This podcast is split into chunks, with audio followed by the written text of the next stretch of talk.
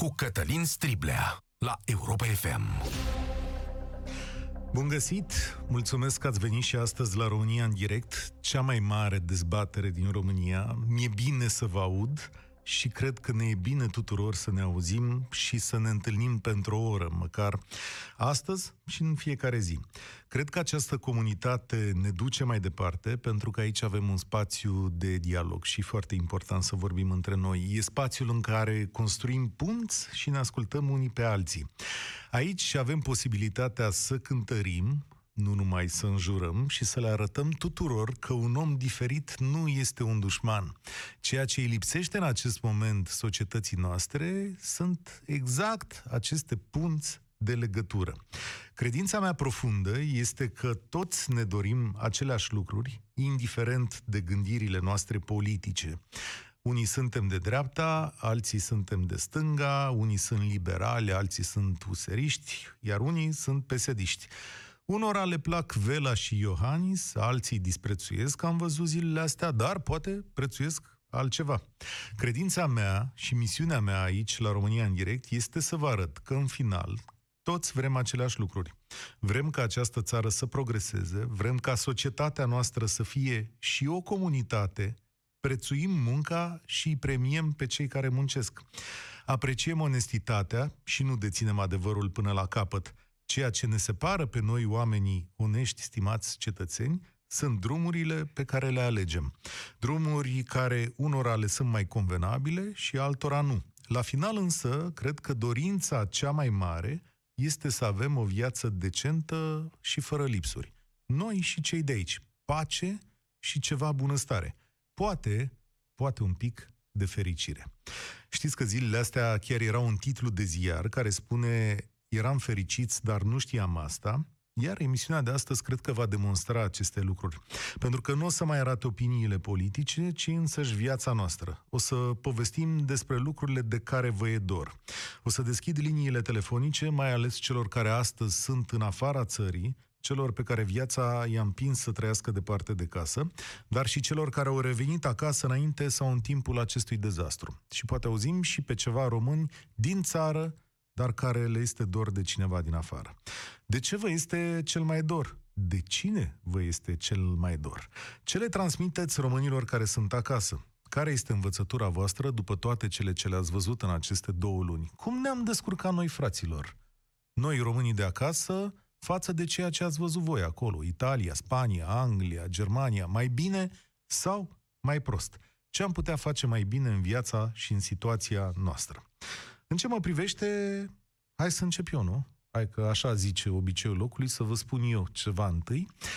Este prima dată în viața mea, am stat să mă gândesc, când voi fi departe de Paște de părinții mei. Am stat să recapitulez dacă în cei 43 de ani a fost vreun moment în care n-am făcut Paștele împreună, nu mi-amintesc, dar cred că așa e.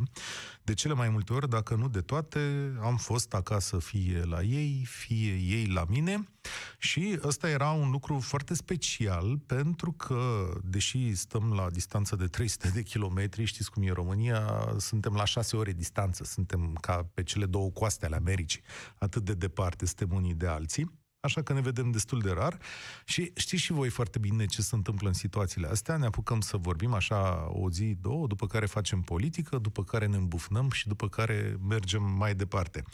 Și bănuiesc că și vouă vă e dor de episoadele astea, vă era dor să puneți țara la cale, nu? Să scoateți vinul ăla făcut la voi în curte, să mai stați de vorbă la masă, să vă certați un pic de la ce au făcut ai tăi, ba ai tăi sunt mai proști, ba ai mei sunt mai buni, după care să vă pupați la plecare că asta e viața, până la urmă, împreună o să mergem. Nu o să mai fie nici pachete în România anul ăsta, cred. Nu o să mai meargă miei călare pe mașini și nici curcani în porbagaj.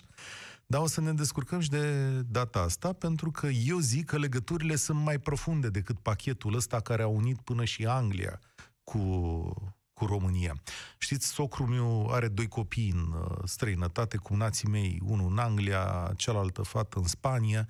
Mă, și n-a fost an să nu le trimită porc, socrul meu, da? Le punea porcul la mașină, nu e ca și cum spaniolii n-au porc. Mă credeți, cred că au și un porc mai bun decât al nostru spaniolii, dar Socrul meu tăia porcul, punea acolo, mai punea o canistră de vin, să dădea Anglia de-a dura când bea. Asta era semnul lui de iubire. Dar astăzi o să-i sune și o să stea de vorbă ei mai mult, fără porc și fără vin. A, așa ne avem unii pe alții oameni buni, așa ne învățăm unii pe alții astăzi și despre asta o să fie emisia de astăzi, despre doruri și ce ne mai învățăm unii pe alții. E timpul să pornim România în direct, că eu am vorbit destul. Și începem de la Costi, care e în Franța. Să trăiești, Costi!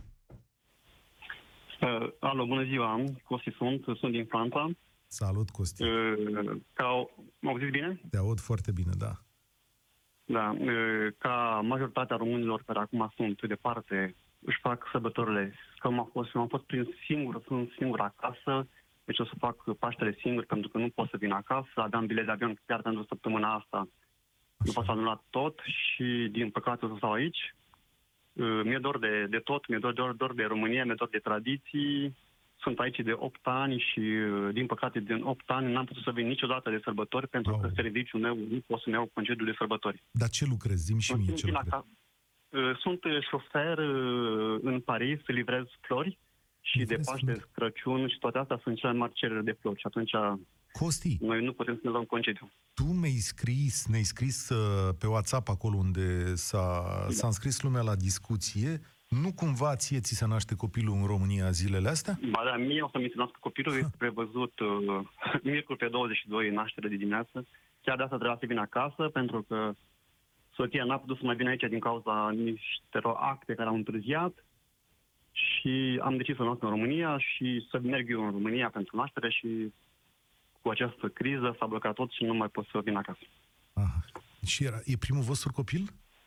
Primul nostru copil, exact. Primul vostru copil și tu nu o să fii acolo. Cum, cum o să faci? Nu știu, foarte, foarte greu, nu știu cum o să fac. Uh, am început să mă împac cu ideea, nu că este foarte greu. Am, am încercat uh, să vin acasă, erau foarte mari riscuri și cu mașina și cu țările care trebuia să le traversez până în România, că sunt totuși patru țări. Uh, riscam să rămân în vest. Eu trebuia, trebuia să ajung până în Ploiești. Eu riscam să rămân în vest, blocat undeva în carantină și Cu n-am siguranță riscat. rămâne în Uh, carantină, da. sigur rămâneam în carantină și uh, am zis din respect pentru toți, am, am zis să nu iau acest risc asupra mea, pentru că pe drum puteam să iau microbul, puteam să-l dau soției și atunci putea să fie mai periculos și n-am vrut să riscăm. Așa e. Dacă te uiți din Franța către România, ne-am descurcat mai bine sau mai prost decât francezii? Mm, Nu știu din ce urmăresc, uh, pentru că urmăresc foarte des situația din România. Nu prea se respectă uh, mulți ri- riscă, ies la cumpărături în grămadă, în piețe și toate astea care aici eu nu am văzut. Este drept, stau și într-un orășel mai micuț, la periferia Parisului, dar uh, nu am văzut uh, uh, aceste cozi. Ei, ei merg foarte mult pentru cumpărăturile drive, care se merg, uh, fac cumpărături pe net și doar merg să-și fac coșul de cumpărături și atunci se evită aceste cozi, aceste înghesiri, cum să zicem. Costi, Și în rest n-am văzut, n-am văzut. Poliția este mai, cred că este mai puțină poliție, mai puțin control decât cred că este în România. știi ce voiam să Eu chiar zic? astăzi, chiar astăzi am făcut vreo 400 km, n-am, n-am fost oprit deloc. Adică n-am prea văzut poliție pentru că sunt, cred că sunt conștienți și uh, francezii rămân acasă totuși. A, fii atent, uite, hai să facem așa. Trimite un buchet de flori soției, dacă tu tot livrezi flori, nu din Franța, dar să știi că mai lucrează florării în România, că sigur o să aibă nevoie de flori. Și îți las 20 de secunde acum să îi spui ei că o iubești pentru acest moment unic al vostru în care sunteți despărțiți de nenorocirea asta. Ea, ea, ea știe că o iubesc foarte mult pentru că chiar era în drum spre Brașov pentru că azi trebuia să facă testul de COVID pentru naștere și era în mașină când am ascultat mesajul, nici măcar nu știa că am trimis mesaj la, la radio și a ascultat. Și um, vreau să spun că o iubesc foarte, foarte mult și că îmi lipsește enorm de mult și mi-aș fi dorit să fiu uh, alături de ei, să pot să sting uh, copilul în brațe la, la primele, primele momente când s-a născut. Doamne ajută, o să se întâmple asta, aveți grijă de voi, te îmbrățișez, aveți uh, putere și sănătate, să fie tot într-un ceas bun și uh, putere, putere Doamnei. Mulțumesc, el a fost Costi din Franța. Telefonul la care sunați este plus 40 Alin ne sună din Danemarca, bine ai venit, Alin. Bună ziua, te salut, Cătălin, pe tine și pe toți românii care ne ascultă, oriunde s-ar afla în lume la această oră, pentru că România, uh, emisiunea se numește România în direct. Vă felicit că dați dovadă de curaj și de onestitate și ne-ați inclus și pe noi și recunoașteți că și noi suntem România. O să te rog frumos în două minute să-mi dai voie să contextualizez uh, discuția noastră și să-ți spun că cei care au acuzat și au uh, blamat diaspora că din cauza ei a ajuns coronavirus în România, e în afara logicii și în afara realității, pentru că acest virus a pătruns și în alte țări care nu are o diasporă așa de numeroasă ca și România. O să spun că e în primul rând vina autorităților că a gestionat prost fluxul de oameni, de români, de cetățeni români care s-au întors în țară. Da, e și vina multora pentru că n-au știut cum să se comporte și n-au respectat ceea ce li s-a spus, dar li s-a spus insuficient. Sunt foarte mulți români care au dreptul să se întoarcă acasă pentru că și ei plătesc asigurări medicale, pentru că și din banii ei, banii lor, se finanțează bugetul și sunt multe, multe lucruri incredibile, am emoții. Dar uh, stai un pic, tu trăiești într-o țară care începe să-și revină așa de impresia. Spune-mi, te rog, dacă noi în România aici, dincolo de discuția asta, ne-am descurcat mai bine sau mai prost decât țara în care trăiești tu? O să fiu uh, franc și direct, uh, ne-am descurcat mai prost. Dacă într-adevăr Danemarca a început uh, un plan de relaxare, o face pentru că măsurile pe care le-a luat uh, au dat roade de 10 zile, curba este descendentă, statisticile spun că Danemarca a depășit vârful de criză, e sub uh, cifrele pe care le registrează România în acest moment, România fiind pe un prag uh, ascendent. Uite, să-ți dau, Cătălin, doar două exemple foarte, foarte simple. Săptămâna trecută au fost uh, sărbătorile, weekendul trecut, sărbătorile de Paște aici în Danemarca. Toate supermarketurile au pus la dispoziție site-uri pe care oamenii să se înregistreze cu ora la care vor să vină la cumpărături, ca să nu aglomereze supermarketul toți grămadă. Mai mult Mai dau un organizare. exemplu. Prim-ministrul, prim-ministrul a ținut o conferință de presă doar pentru copii, să le răspundă lor. Am La auzit de întrebările treaba și asta. nedumeririle lor au venit întrebări pe Skype, pe Alin. Messenger. Ai, ai familie în România? Mai ai? Uh, să-ți răspund și la întrebarea pe care ai pus-o, da, și mie mi-e dor de România și pentru fiecare dintre noi România înseamnă un loc și o persoană anume și profit de această ocazie să-i salut pe fratele meu de la Petroșani, pe Gabriel, și pe sora mea, Marinela. Mi-e dor de voi, dragilor, în fiecare clipă, chiar dacă o spun foarte rar. Am crescut greu, am fost niște copii defavorizați de soartă și ori de câte ori mă gândesc la voi, o fac cu, o fac cu inima strânsă. Fratele meu, după o viață de trud, a reușit să-și ia o căsuță, căsuța lui. Trebuia să ne vedem acasă, să fac o mare împăcare între el și nepotul meu, fiul lui, care muncește și el. Pe brânci, pe ogoarele Amazonului doresc. în aceste zile. Îți doresc, Alin, îți doresc, Alin, să ai parte de sănătate și să ne auzim cu toții de uh, Crăciun, să vă auziți cu toții de Crăciun, că ori mai fi sărbători, nu? Roxana e în Germania. Bine ai venit, Roxana. Ce faci acolo? Am pierdut-o. Hai să vedem dacă o, dacă o recuperăm. Dacă nu, mergem la Radu. Salut, Radu. Bună ziua, domnul Siblian. Cătălin, pentru toată lumea. Unde, Ok. De unde ne suni? Bună ziua, Cătălin. Um, Eu vă sun acum din Sibiu, m-am întors de curând în Germania, de o lună și un pic. Încă ai accent, să Ah. știi. Mm, Da, poate. Uh, Bun, eu sunt plecat din 2003 din România, am trăit în mai multe țări până acum și pot să zic că undeva nu, nu mi-a pierdut niciodată sentimentul că sunt român, știți, sau uh, nu m-am simțit niciodată cumva străin de țara mea, dar în zilele astea de multe ori am avut acest sentiment, din păcate. Știți de ce? De ce? Ce mi-este mie, ce mi-este mie, de ce mi-este mie ce mai dor în momentul de față? Uh, E sentimentul acela că țineți minte undeva în noiembrie, când se simțea că diaspora nu a salvat România, dar se simțea undeva o comuniune în sfârșit. De ce plecat și ce de acasă? Da, uh, pentru că noi aveam o datorie față de diaspora și diaspora ne-a ținut linia de plutire și a ținut drept, dreaptă România pe parcursul său european în ultimii ani, să spunem lucrul ăsta.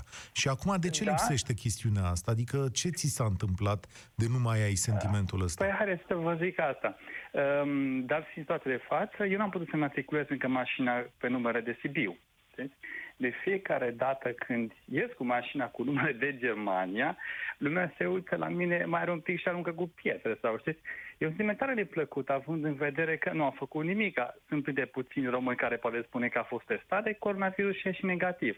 Nu în țară, în Germania, știți? Deci tu simți că lumea din România te privește pe tine drept persoana personajul care în comunitatea respectivă ar fi putut aduce boala, despre asta e vorba? Există așa o percepție în România, da? Din păcate, da. Păi sunt cazuri, uitați, am acum o vecină care cum a lucrat la un trus de presă, nu vreau să acum numele. Așa? Uh, fost chiar amuzant. Uh, trecând cu mama mea, care la rândul ei lucrează în Germania, uh, s-a ferit de noi pe stradă, a trecut efectiv pe partea cealaltă a trotuarului, partea opusă nouă, știți? Serios? Ca și când am fi avut un fel de molimă. Ehm, mi se pare nepotrivit o asemenea, o asemenea acțiune, având în vedere că ehm, noi chiar am încercat să ajutăm. Știți, niciodată nu cred că cineva s-a întors acum în România încercând să demonstreze ceva că uh, noi suntem mai buni decât cei care au rămas în țară. Din contră. Dar apropo, de ce ai revenit? Adică e o întâmplare că ești acum în România sau ai venit aici? Nu, nu, nu, ne-am vorbit și acum câteva zile. Eu urmează să ne schimb un restaurant, știți? Ah. Și, da. Am înțeles. E, de asta m-am întors. Uh, și atunci, da, acum s-a blocat totul, dar nu pare rău, sincer, abia aștept să fac asta. Da, îți doresc succes atunci. Mulțumesc. mulțumesc mult. Înseamnă că ți-a fost dor cumva de România să vii, că nu numai banii te fi adus, că bănuiesc eu cu un restaurant în Germania făceai ceva mai mulți bani decât în România. Să-ți meargă din plin. Am un mesaj aici pe WhatsApp la 0728111222 și eu sunt plecat în Franța, în Paris de câteva luni bune, dar vreau să vă spun că aici regulile nu sunt respectate, la magazine se intră grămadă, mulți oameni nu au mască și mănuși. Oamenii chiar joacă fotbal pe stradă. Sincer, în aceste momente, eu sunt mândră de România. Aș fi dorit să fiu acasă de sărbători, dar nu se poate. Mi-e dor de casă, mi-e dor de familie, mi-e dor de prieteni și de oamenii din România. Mai că nu suntem chiar așa diferiți și chiar sincer, nu e nicio rușine să fii român și eu cred că ne-am descurcat binișor în criza asta, mai ales că am preîntâmpinat-o ceva mai din timp decât alții. Uh, unde am rămas? La Costi? Cred că e Costi în direct. Bine ai venit, Costi, la România în direct. Da. Te ascultăm. Salut, Cătălin. Din Marea Britanie vă sun și asta vă spun că și eu, ca și mulți alți prieteni pe care îi cunosc, am uh, renunțat la concedii, concedii care le așteptam cu multă plăcere. Așa. Dar, uh, din păcate, pentru binele tuturor, a fost mai bine să le anulăm. Și știu că este greu pentru toată lumea, dar numai împreună vom reuși să trecem peste această pandemie. Dacă toată lumea va face ceea ce trebuie. Cum ți se pare că s-a descurcat România față de țara în care Până, Poate o să spun ceva care o să supere pe anumită lume. Dar România, în momentul de față, s-a descurcat bine, ținând cont cu ce, ce conducători are. Păi poate e o dovadă că noi îi vedem mai proști decât sunt. Ce să zic, poate noi suntem porniți pe ei așa tot timpul. No, din punctul meu de vedere, numărul de cazuri este redus în România datorită marii responsabilități a oamenilor. 80% dintre oameni respectă regulile de distanțare. Altfel ar fi fost mult mai rău. Spunem pe cine ai acasă? Uh, soră, nepoți, pe care abia așteptam să-i văd, fiul meu cel mare abia aștepta să-și vadă vărul. Asta este, o să, cu ajutorul Dumnezeu, de Crăciun o să avem o masă bogată și bucuroasă. De cine ți-e cel mai tare dor? Zi așa să te audă toată lumea. De cel mai tare dor, clar mi-e de nepoții mei, pe care îi văd foarte rar, foarte rar și, din păcate, un prilej a trecut. Așa e. Ce faci în Anglia? Cu ce te ocupi? Uh, șofer pe camion. Șofer pe camion. N-aveți viață ușoară, să știi cum nată meu e și el șofer pe camion, tot în Anglia. Și știu că viața voastră e complicată, dar că trebuie dusă mai, dusă mai departe. Îți mulțumesc. Uh, da, o singură chestie. Te rog. Da, este complicată, dar uh, suntem bucuroși că putem să ajutăm. Și în momentul de față chiar ajutăm.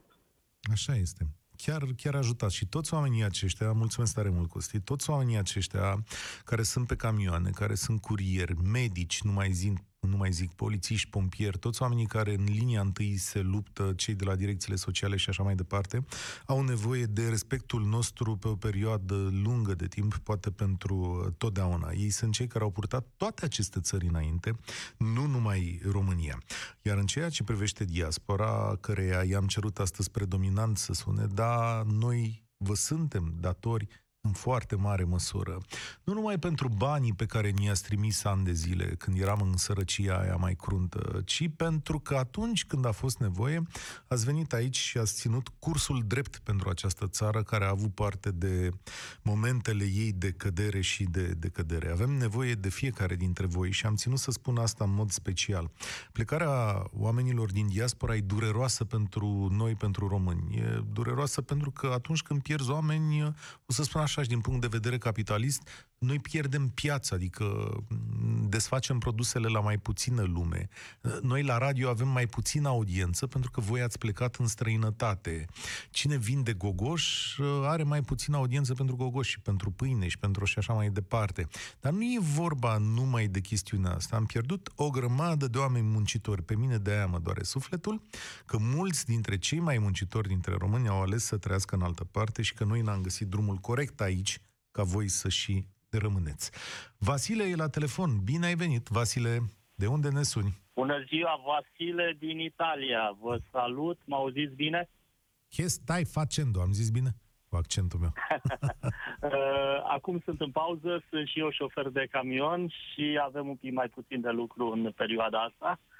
Uh, sunt de aceeași părere cu a dumneavoastră a spus uh, mai devreme, că ne-am descurcat destul de binișor ca țară. Uh-huh. La ce număr de români s-au întors în uh, țară, chiar uh, toată lumea ne așteptam să fie o explozie de, de pandemie, de virus. Dar se pare că ori suntem mai norocoși, ori autoritățile au luat măsuri mai din timp, dar ne descurcăm destul de bine. Ia spunem, tu ești trăitor în Italia sau numai cu șofatul ai ajuns acolo? Nu, nu, sunt de patru ani cu familia aici, deci sunt rezident italian, nu doar... Uh, Ei mutat pe toți, Italia. Vasile? Adică um, toți ai tăi sunt acolo? Copii? Uh, sunt... Nu. Nu? Nu, doar uh, soția și fetița. Doar soția și fetița. Rest... Și acasă pe cine da. ai lăsat? Uh, acasă am uh, mamă, am uh, surori, am uh, nepoți. A, pe toată lumea, de fapt.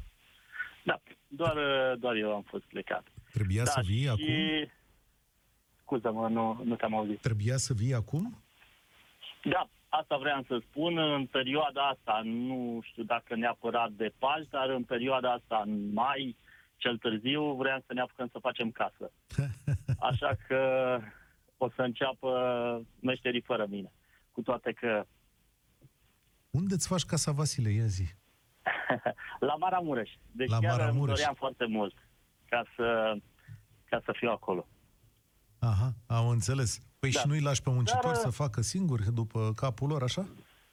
Nu, nu, nu asta era. Era un sentiment ca să fiu acolo când Deci când fii atent. Chiar voiam să vă întreb pe mulți dintre voi. Uh, gândirea ta e că la un moment dat tu o să te întorci în România de-ți faci casa acolo.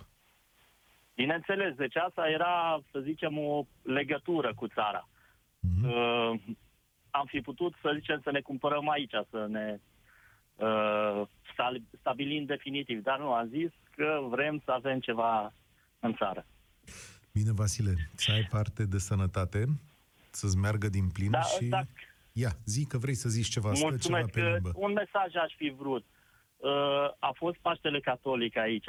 Toată lumea a respectat normele. Probabil s-a văzut, papa a ținut slujba într-o piață goală.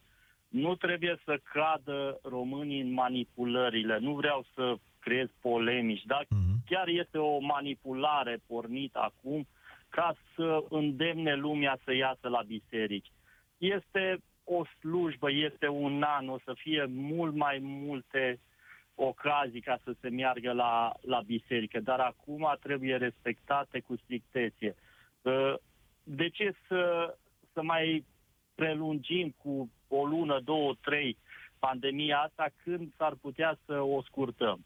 Deci ăsta este îndemnul meu, stați acasă și vă rugați în liniște de acasă. Mulțumesc tare mult pentru îndemnul tău uh, de ordine și disciplină. Credința poate fi găsită ușor și în suflet. Iulia este alături de noi. Bine ai venit, Iulia, la România în direct. Alo, bună ziua! De unde ne suni? Din Anglia. Din Anglia? Din Anglia, da, Marea Britanie. Da. Uh, referitor la întrebarea dumneavoastră, um, noi suntem, eu și familia, suntem stabiliți aici în Anglia de șase ani. Eu lucrez ca asistent medical, deci în prima linie, așa cum se aude peste tot acum. Uh, ne este foarte, foarte dor de familie, bineînțeles. Um, avem acasă părinți, bunici um, și um, de tradiții, în principiu, cu toate că și aici putem cât de cât să aducem tradiția în casă.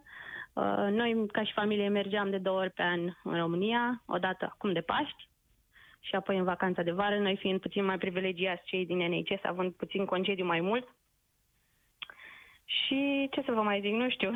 Povestește-mi... Ne doar în principiu de familie. Povestește-mi de la tine, de la muncă. Ești asistentă chiar în spitale cu COVID? Ai grijă de pacienți? Da. Da? Uh, eu personal nu, eu lucrez uh, ca și asistent medical, dar am un job uh, puțin mai privilegiat și anume lucrez cu um, cei din asistența socială. Uh-huh, uh-huh. Munca la capul bolnavului am lăsat-o puțin deoparte din motive de sănătate, dar în principiu în spitalul în care eu lucrez, da, sunt majoritatea spitalelor s-au transformat în spitale numai cu pacienți cu COVID și uh, bineînțeles că mediul este prielnic, adică indiferent uh, unde, unde suntem plasați, că lucrăm într-un birou sau că lucrăm la patul bolnavului, suntem expuși indiferent de, de situație. Um, ți-e și da. frică? Da. Ți-e frică, zi, cinstit? Dacă mi este frică? Da. Ți-e frică? Uh, în principiu, frică nu. Eu sunt o persoană mai puțin fricoasă. Nu mi este frică, în general. Uh, ascult foarte mult uh, ceea, tot ce înseamnă știre și, uh, după cum ați auzit și dumneavoastră, uh, probabilitatea vindecării este de 99%. Um, este într-adevăr panică peste tot, dar frică mie personal nu. Am înțeles. Dacă te uiți în România, că spui că te uiți la știri, cum ne-am descurcat? Cum s-au descurcat medicii români față și colegele asistente față de ce ai văzut tu în Anglia? Am văzut foarte multe știri, acum, nu știu, eu nu prea nu prea ascult știri. Eu mă refeream când v-am spus că știri, ascult știrile din Anglia.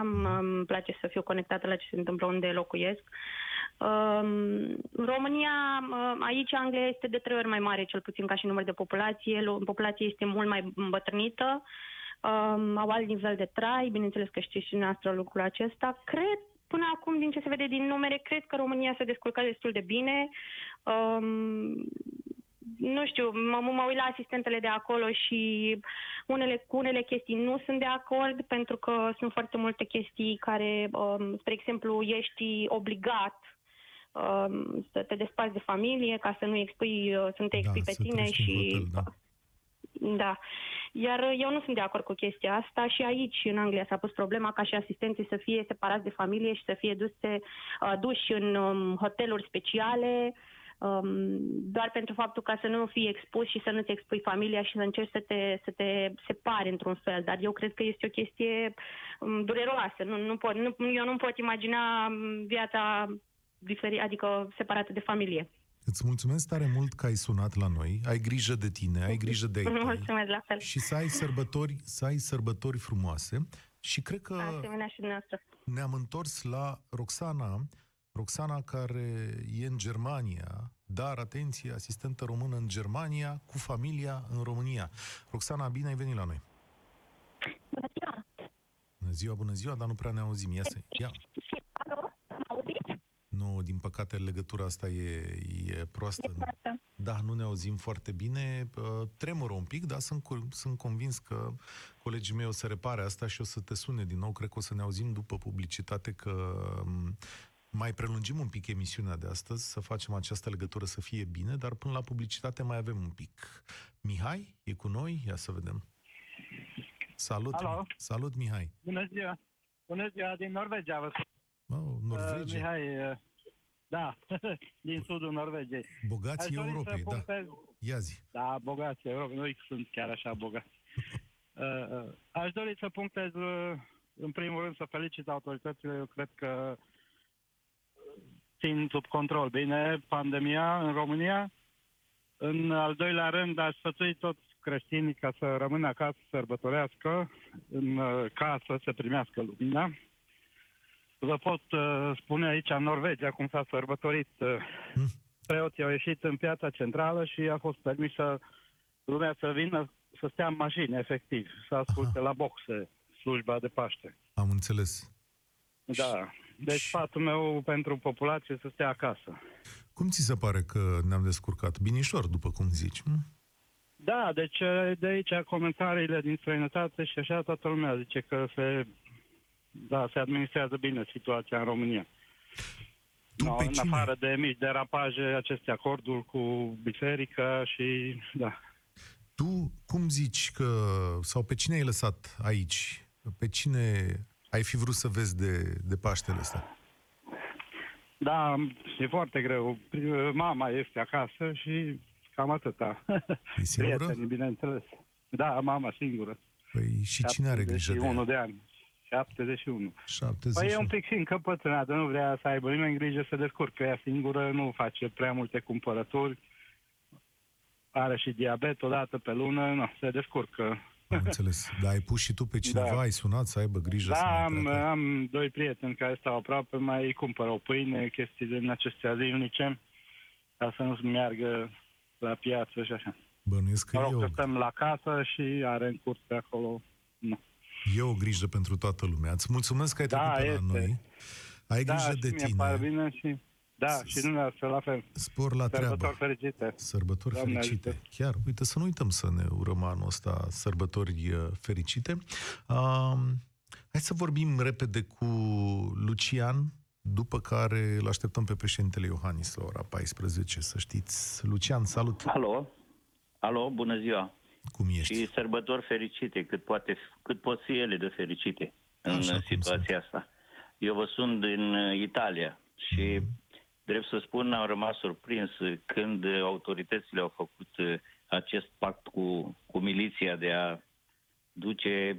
Eu mă uit la papa, că papa a stat singur singur cu nimeni în biserică. Uh-huh. Și totul a fost transmis în direct. Da. E, la noi e diferit. De la protocolul de ieri s-a ajuns la un protocol mai mic astăzi, dar lumea va circula. Ți se pare o, se pare o greșeală? Sigur că da, pentru că încă nu se știe cum să transmite bine acest virus și încă România sper din tot sufletul să nu se întâmple, dar nu aș vrea să întâmple ca aici în Italia, că în fiecare zi sunt peste 500 de morți. Da, am văzut, pare că Noi stăm bine în România, pentru că per total avem 300 și ceva de morți. În fiecare zi la ora 6, aici în Italia, iese cel de la protecțiunea civilă și spune numărul morților și te îngrozești pur și simplu. Te uiți pe televiziunile din România și vezi că nu se respectă nimic pur și simplu noi suntem mai catolici decât papa. Da. Așa zice vorba. Îți mulțumesc tare mult, Lucian. Țineți minte această observație, că e foarte, e foarte importantă. Înainte de a lua publicitate, trebuie să vă spun că parlamentarii au aprobat în ședință online cu majoritate de voturi solicitarea președintelui Iohannis de prelungirea stării de urgență pe teritoriul României cu încă 30 de zile, dar au fost impuse guvernului o serie de condiții. Drepturile și libertățile vor fi îngrădite pentru încă 30 de zile și uh, nu au renunțat acești parlamentari la condițiile impuse de PSD. Astfel, guvernul va trebui să prezinte săptămânal un raport cu activitățile luate, iar la 60 de zile de la încetarea stării de urgență, Curtea de Conturi va verifica modul în care au fost făcute achizițiile publice. Ne întoarcem în 3 minute O să continuăm discuția cu voi, dar o să-l auzim și pe președintele Iohannis. România în direct cu Cătălin Striblea la Europa FM.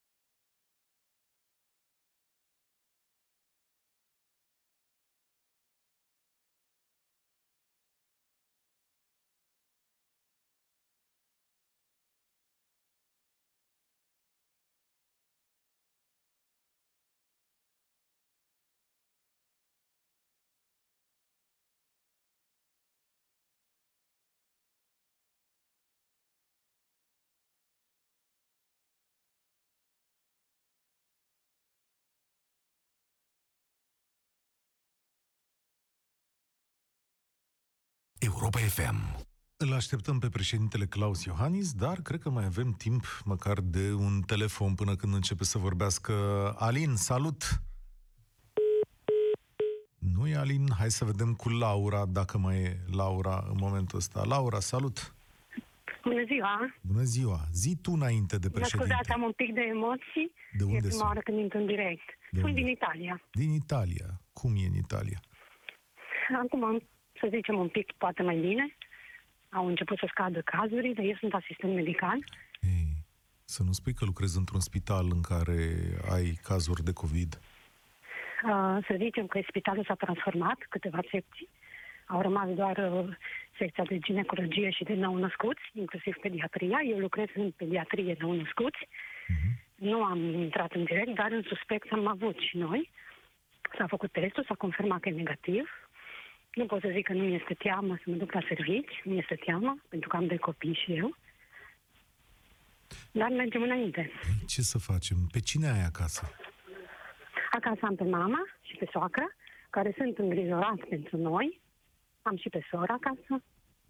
Și tu cum îi liniștești pe toți ai tăi care, copiii, mame, nu părinți? spun chiar tot. Acasă, mă, se, în România nu, nu se spune chiar la părinții chiar tot, să zicem, că sunt se îngrijoreze. În schimb, copilașii mei sunt mai micuți și nu înțeleg până într-un punct. Am înțeles.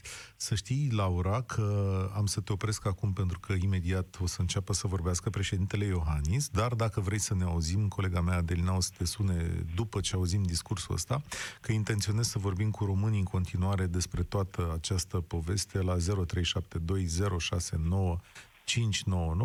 Hai să vedem ce zice Și Andreea președintele. Bratul, ascultăm. Bună ziua!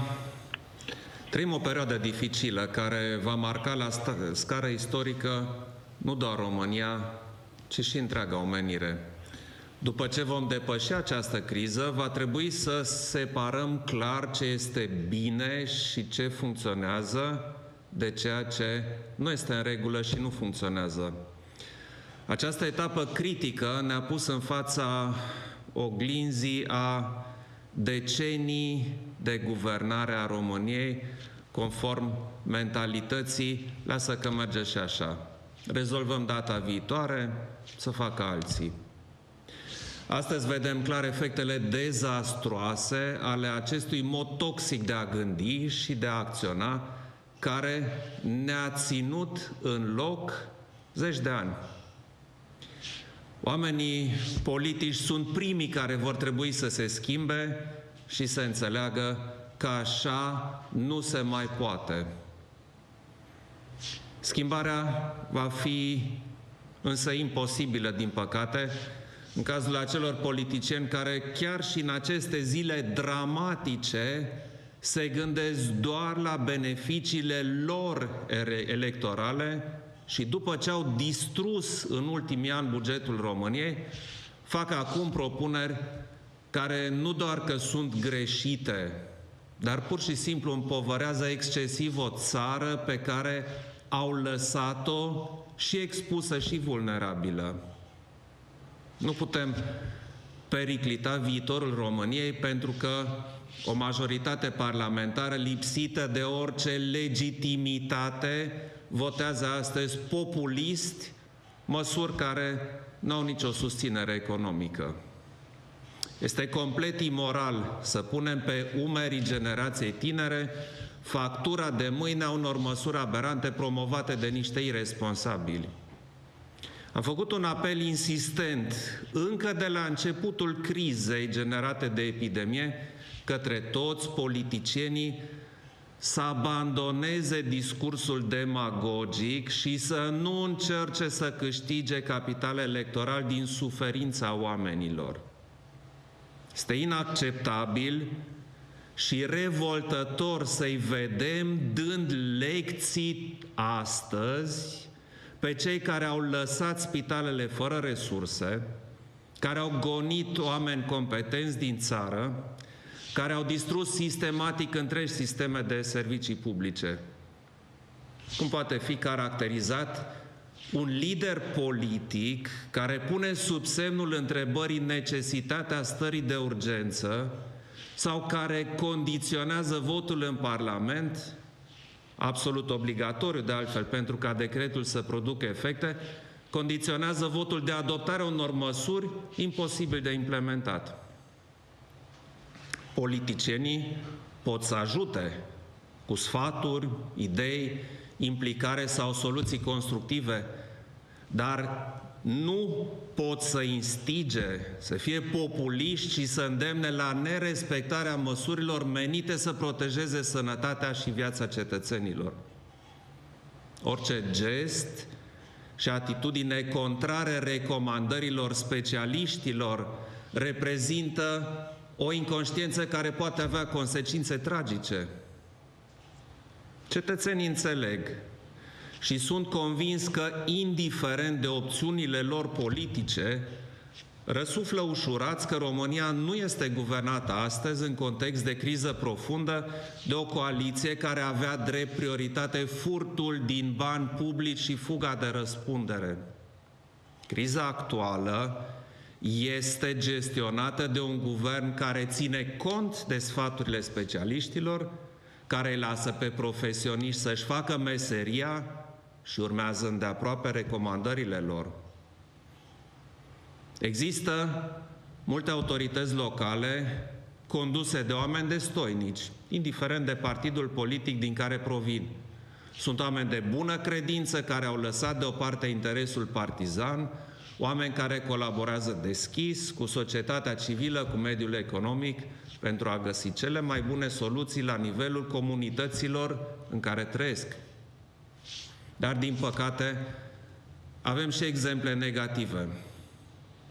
Am însă încredere că autoritățile competente vor rămâne vigilente și vor analiza fiecare sesizare și fiecare neregulă. Nimeni dintre cei care în această perioadă dificilă au făcut nereguli nu trebuie să stea liniștit crezând că va scăpa de brațul legii.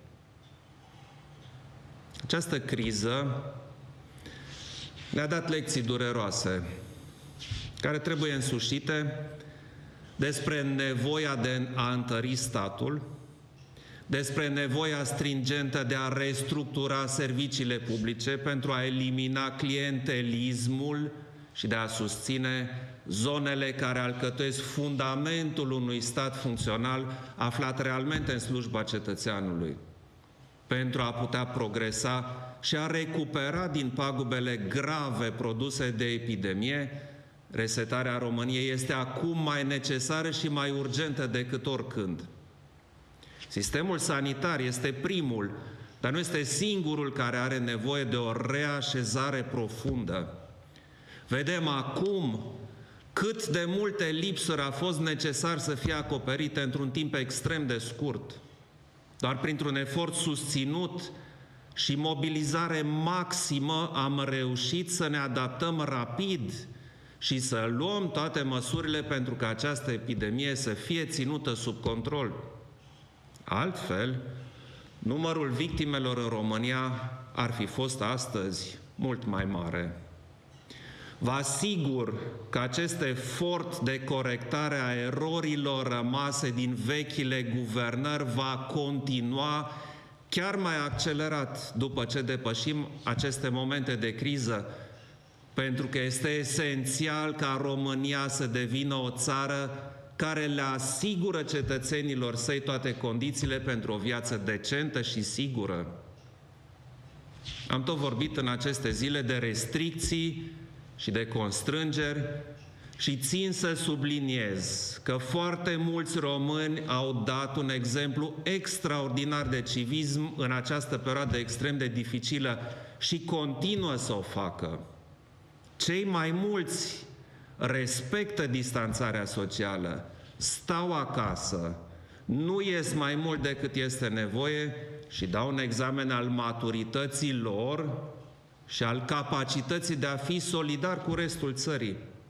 Le mulțumesc tuturor românilor care în aceste zile respectă regulile, fac sacrificii personale și astfel se protejează pe ei și îi protejează și pe ceilalți. Cu cât sunt ei mai mulți, cu atât avem o putere mai mare în a limita și în cele din urmă a depăși epidemia. Suntem în prag de sărbători pascale pe care anul acesta le vom petrece în condiții atipice, cei mai mulți dintre noi departe de cei dragi. Haideți să facem împreună acest efort pentru ca să putem fi din nou cât mai repede aproape de părinții, copiii și bunicii noștri. Vă mulțumesc și vă urez multă sănătate tuturor. Președintele Claus Iohannis, într-un discurs politic, realmente politic, a cărui nemulțumire, deși nu a fost rostită cu totul, este provocată probabil de faptul că prelungirea stării de urgență nu a fost votată în unanimitate în Parlamentul României.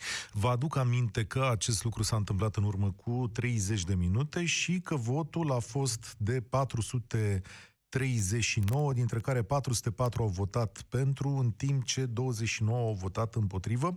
Cele două formațiuni care s-au pronunțat împotrivă sunt ALDE și Pro-România, prin liderii lor Călim Popescu Tăricianu și uh, Victor Ponta. Um, vă spun în, alt ordine, în aceeași ordine de idei că uh, președintele Claus Iohannis a vorbit despre demagogia politicienilor și de faptul că această stare de urgență nu poate fi condiționată. De asemenea, a spus că um, ce s-a văzut astăzi este rezultatul unor guvernări de decenii proaste, dovada mentalității las că merge și așa, Azi vedem, citez, ce efecte dezastroase ale acestui mod toxic de a guverna avem, mod toxic care ne-a ținut în loc zeci de ani. Oamenii politici sunt primii care vor trebui să se schimbe și vă promit că după ce trecem de această criză, lucrurile de schimbare în România se vor accelera. E acuzat de populism pe mai mulți lideri politici fără a-i identifica, dar probabil că se referea la cei care nu au prelungit starea de urgență și spune așa, resetarea României e mai necesară și mai urgentă ca oricând. Nu te poți exprima împotriva acestor măsuri când vreme de ani de zile ai lăsat spitalele fără ceea ce le trebuie și nu ai construit un sistem administrativ care să ne ajute. Acesta a fost discursul președintelui, dar starea de urgență, vă atrag atenția că a fost prelungită cu votul uh, majorității.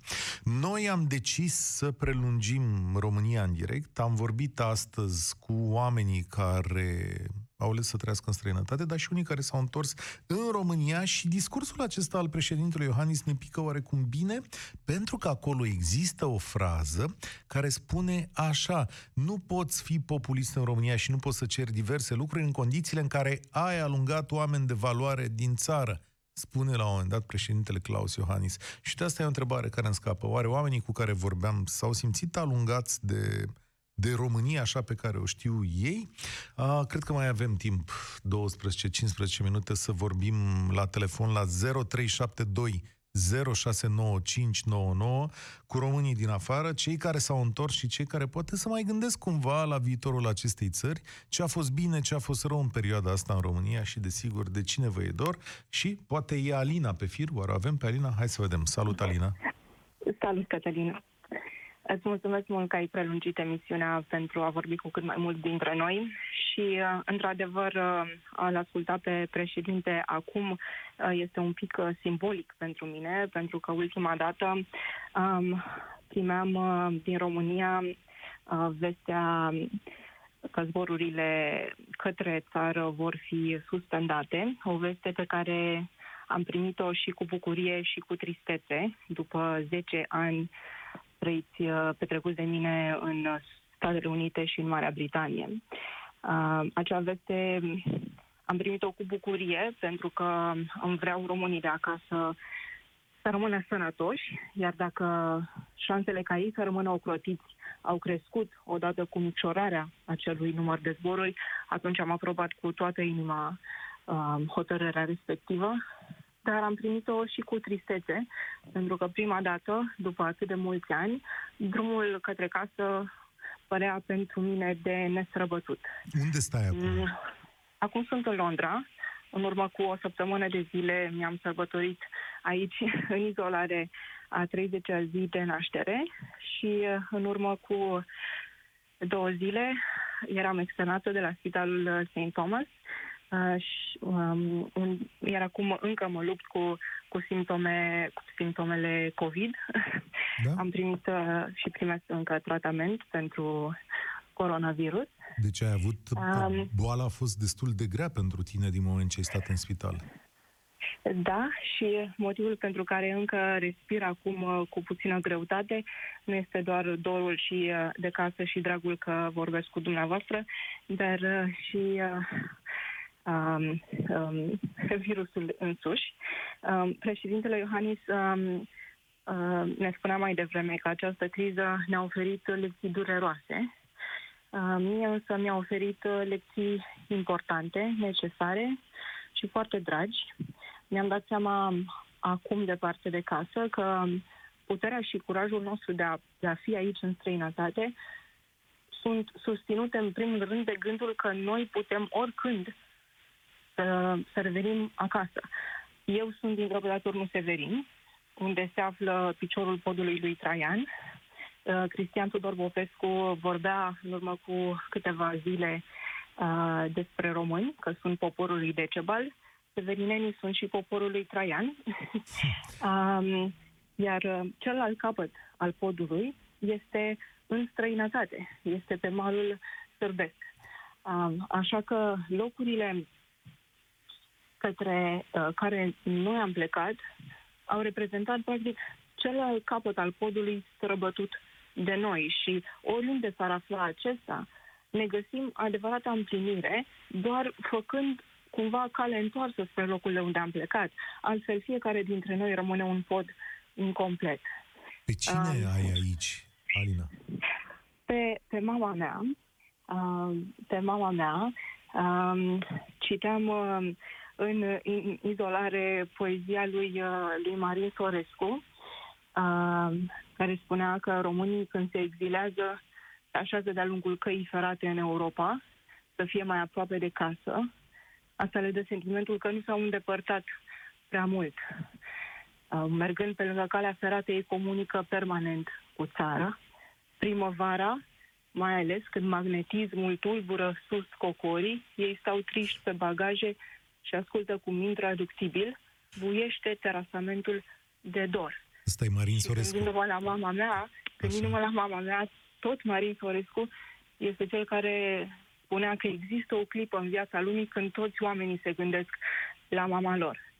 Ce liniște trebuie să fie atunci pe lume, pentru că în acel moment, dacă ar striga cineva ajutor, el ar fi auzit pe întreg pământul. Alina, dar i spus noi mamei nu strigăm că ai... aici ajutor, noi nu strigăm aici ajutor către mamele noastre, strigăm uh, mulțumim, strigăm uh, vă iubim. I-ai spus și... mamei că ai fost bolnavă? Uh, da, și am spus, uh, pentru că știu că adevăratul meu medicament uh, se află în primul rând în, în dragostea pe care o primesc de la ea. Uh, ne întrebați uh, foarte frumos în campania dumneavoastră, ne întrebați acum la România în direct dacă ne-am întors deja în țară, vom trăi viața acolo și aș vrea să schimb puțin premisa întrebării dumneavoastră. Noi nu putem fi întrebați dacă ne-am întors în țară, pentru că nu am plecat cu adevărat vreodată de acolo. Noi nu am contenit să trăim în România. Noi am luat părinții și țara și prietenii cu noi. Îți mulțumesc tare mult că ai venit la noi. Impresionant mesajul tău, mai ales că ai trecut prin această experiență care nu e de norit nimănui și care cred că schimbă într-adevăr toate viețile. Mulțumesc încă o dată, salutări mamei tale care știu că ți-a dat putere în toată această perioadă și nu vreau să mă gândesc ce a fost în sufletul ei, știind că are un copil la Londra, singur, care e bolnav de boala asta îngrozitoare și că e internat în spital. Mai e Laura cu noi cumva? Da. Laura, da, bună ziua, ai întors. Uh, da, îți da. oprisem cuvântul înainte de președintele Iohannis și le spuneai așa, că mamei de acasă, eu nu-i spun tot de la spital, că eu lucrez într-un spital cu COVID, că la noi e pericol și așa mai departe. Și tu crezi că mama te crede? Acum te întreb. Um, nu că nu, nu îi spun chiar că nu este COVID, îi spun că este COVID, dar nu îi spun detaliile. Sper să mă creadă, adică, na, nu știu. Sper să mă creadă. Vreau doar să vă spun că nu, mă simt, nu m-am simțit alungată când am plecat, când am venit A, că l-ai auzit pe președintele Iohannis, da, da. Da, da nu m-am simțit alungat, aș minți să spun chestia asta. Am vrut să fac o experiență nouă, în special în uh, meseria care o fac eu, și am vrut o viață mai bună, dar poate nu pot să spun că m-am simțit alungată. Uh-huh, uh-huh. Ți-e dor cândva, cumva de, de casă? Adică... Da, da, da, tot timpul mi este dor. Tot timpul vin cu drag. Ce-ți lipsește cel mai tare? Familia, mama. Uh-huh. Ea a fost la tine în anii ăștia? Ea vine foarte des la mine, trebuia să vină și în luna lui martie. Din păcate, zborul s-a anulat. Aș fi avut nevoie de ea ca să mă ajute, în primul rând, pentru că, repet, am doi copii, care eu trebuie să și lucrez și soțul la fel.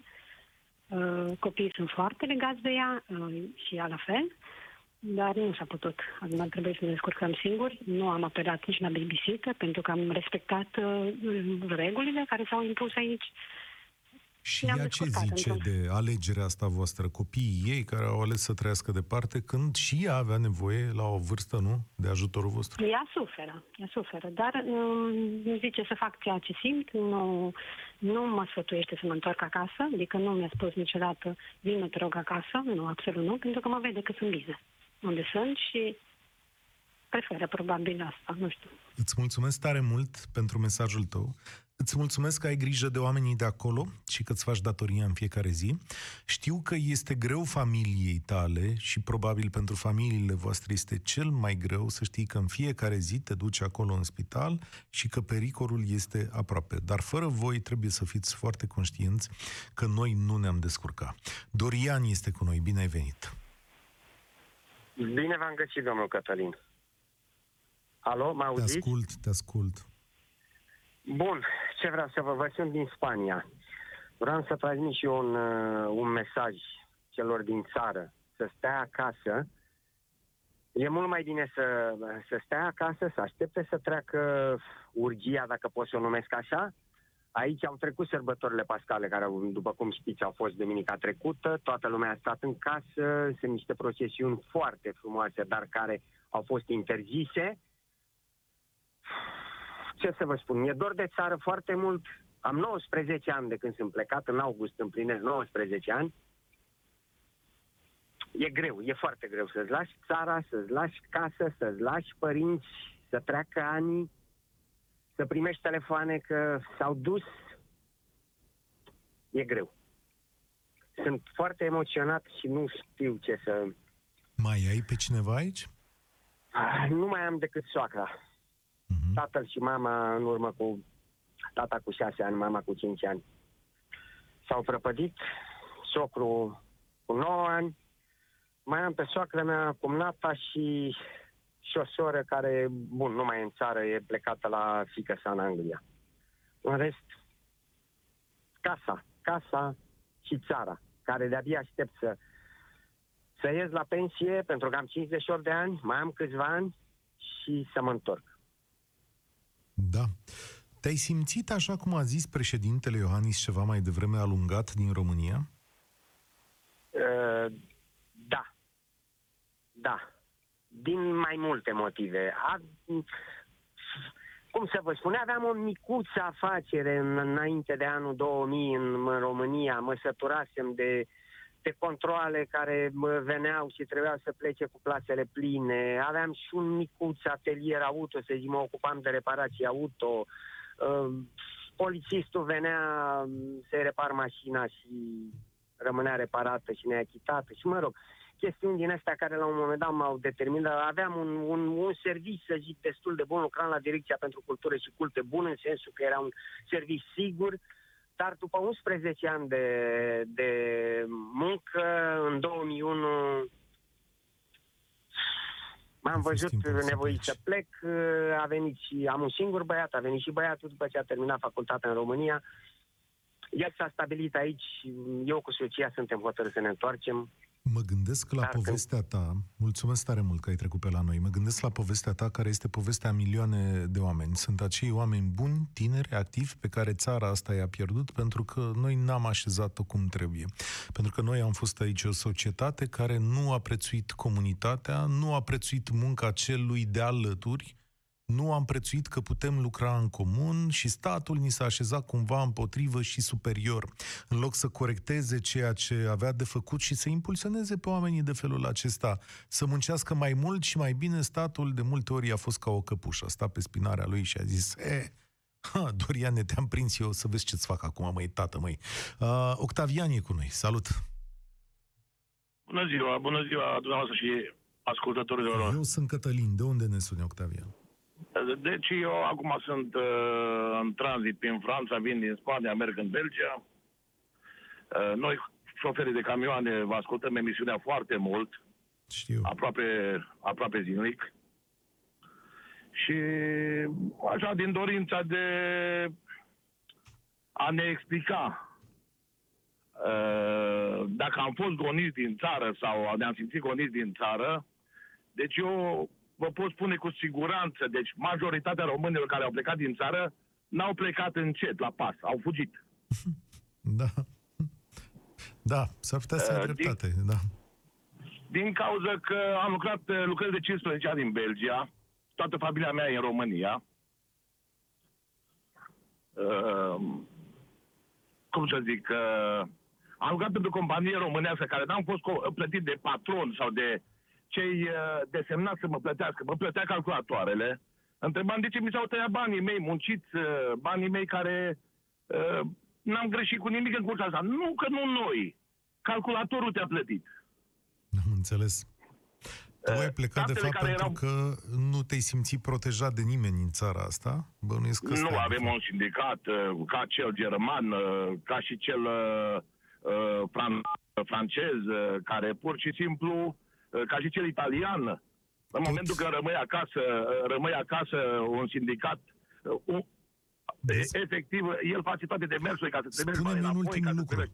Spune-mi un ultim lucru. Uitându-te din afară la criza asta prin care trecem cu toții, cum ne-am descurcat noi românii? Mai bine sau mai prost decât cei cu care trăiești Uh, acum? Domnule, uh, domnul Striblea, uh, deci nu pot să uit uh, o știre de ieri, care noi, uh, rom, uh, noi românii, Biserica Ortodoxă Română, uh, am înțeles că aparține de Biserica Ortodoxă uh, greacă. Da, e mai complicat, nu aparține de el. Da, da, în sfârșit, nu am eu termin de la mine, dar uh, ce se întâmplă? Acolo s-a, a- s-a spus așa, nu, în zilele de Paște nu va circula nicio mașină pe drum. În Grecia, da. În schimb, în ca să România. nu avem discuții că ăla merge după uh, la mama să ducă pâinea sau la tata să nu știu ce să-l ajute. Mă rog, uh, la noi în România uh, uh, este, cum să spunem, am mai spus și de înaintea mea, suntem mai catolici ca și papa, din cauza că în Spania să stă cu arma în mână, nu circulă nimeni pe străzi. În Franța circulă cei care merg la serviciu. Și sunt aproape de noi, noi românii, mă gândesc că suntem cu o șansă în plus. Poate uh, deține acea genă care nu, uh, virusul nu, nu, ne, nu ne face mult rău, dar dacă ne vom întâlni acum, cum s-au întâlnit spaniolii la o sărbătoare religioasă, uh, de s-a infectat aproape majoritatea uh, populației, uh, s-ar putea să vorba lui președintelui, care îl respect foarte mult, uh, să ave- avem parte de mai multe mormântări după, după uh, Sfinte Sărbători de Paște. Îți mulțumesc. Uh, aici ne oprim. Nu mai avem timp. Știu că mai erau persoane pe fir, dar vă promit că ne reauzim și după Paști. Marți se va întâmpla asta. Mâine e zi liberă, nu facem avocatul împreună, împreună cu Vlad. Ne, ne luăm o pauză, uh, să ne gândim, să ne așezăm, să reflectăm un pic. E și o perioadă în care trebuie să mai petrecem măcar câteva ore noi cu noi înșine, după care de marți ne întoarcem cu toții la muncă și stăm de vorbă, vedem cum ne-a ieșit și întâmplarea asta. În întâi, uh, însă la urmă, întâi de toate așa dați-mi voie să vă mulțumesc vouă celor din diaspora pentru anii aceștia în care ați ținut direcția dreaptă. Știu că avem niște datorii față de voi, avem datorii pentru anii în care ne-ați întreținut cumva, când a fost nevoie de bani, avem datorii față de modul în care ați setat lucrurile drept în societatea noastră când a fost nevoie. Avem datorie pentru 10 august, da? când uh, societatea care aparțineți uh, v-a bătut v-a bătut și v-a gazat, da, la oaltă cu cei care trăiau aici și uh, cumva sper să facem o țară care la un moment dat să plătească aceste datorii și să vă fie îmbietoare nu numai pentru pensie, când vă întoarceți la o căsuță pe care o faceți aici, cum ne povestea ceva mai devreme, ci să fie o țară îmbietoare pentru voi și pentru copiii voștri acum când sunteți tineri, puternici, când aveți de lucru, când vreți să muncim împreună. Asta mi-aș dori foarte tare și asta e promisiunea pe care încercăm noi să vă facem cei de aici, din România, noi cel puțin la Europa FM, să muncim zi de zi, astfel încât România să se așeze bine și pentru voi când sunteți mai tineri să găsiți pacea, bunăstarea și un pic de fericire chiar și în condițiile astea pe care le trăim cu toții. Oameni buni, eu sunt Cătălin Striblea, să aveți sărbători liniștite, fericite, să vă păziți, să fiți curajoși în tot ceea ce urmează. O să vă las aici pe mâinile lui Radu Constantinescu, mai aveți cuvântul secret, Radu? Uh, nu, nu mai este mai cuvântul secret. Poate după Paște. Poate după Paște, da, dacă nu mă înscriam și eu iarăși la, la concurs, da. Dar sunt convins că Radu în cele trei ore și jumătate pe care i le-am lăsat o să aibă multe alte lucruri uh, pentru voi. Uh, să aveți parte de sărbători frumoase și spor la treabă. România în direct cu Cătălin Striblea la Europa FM.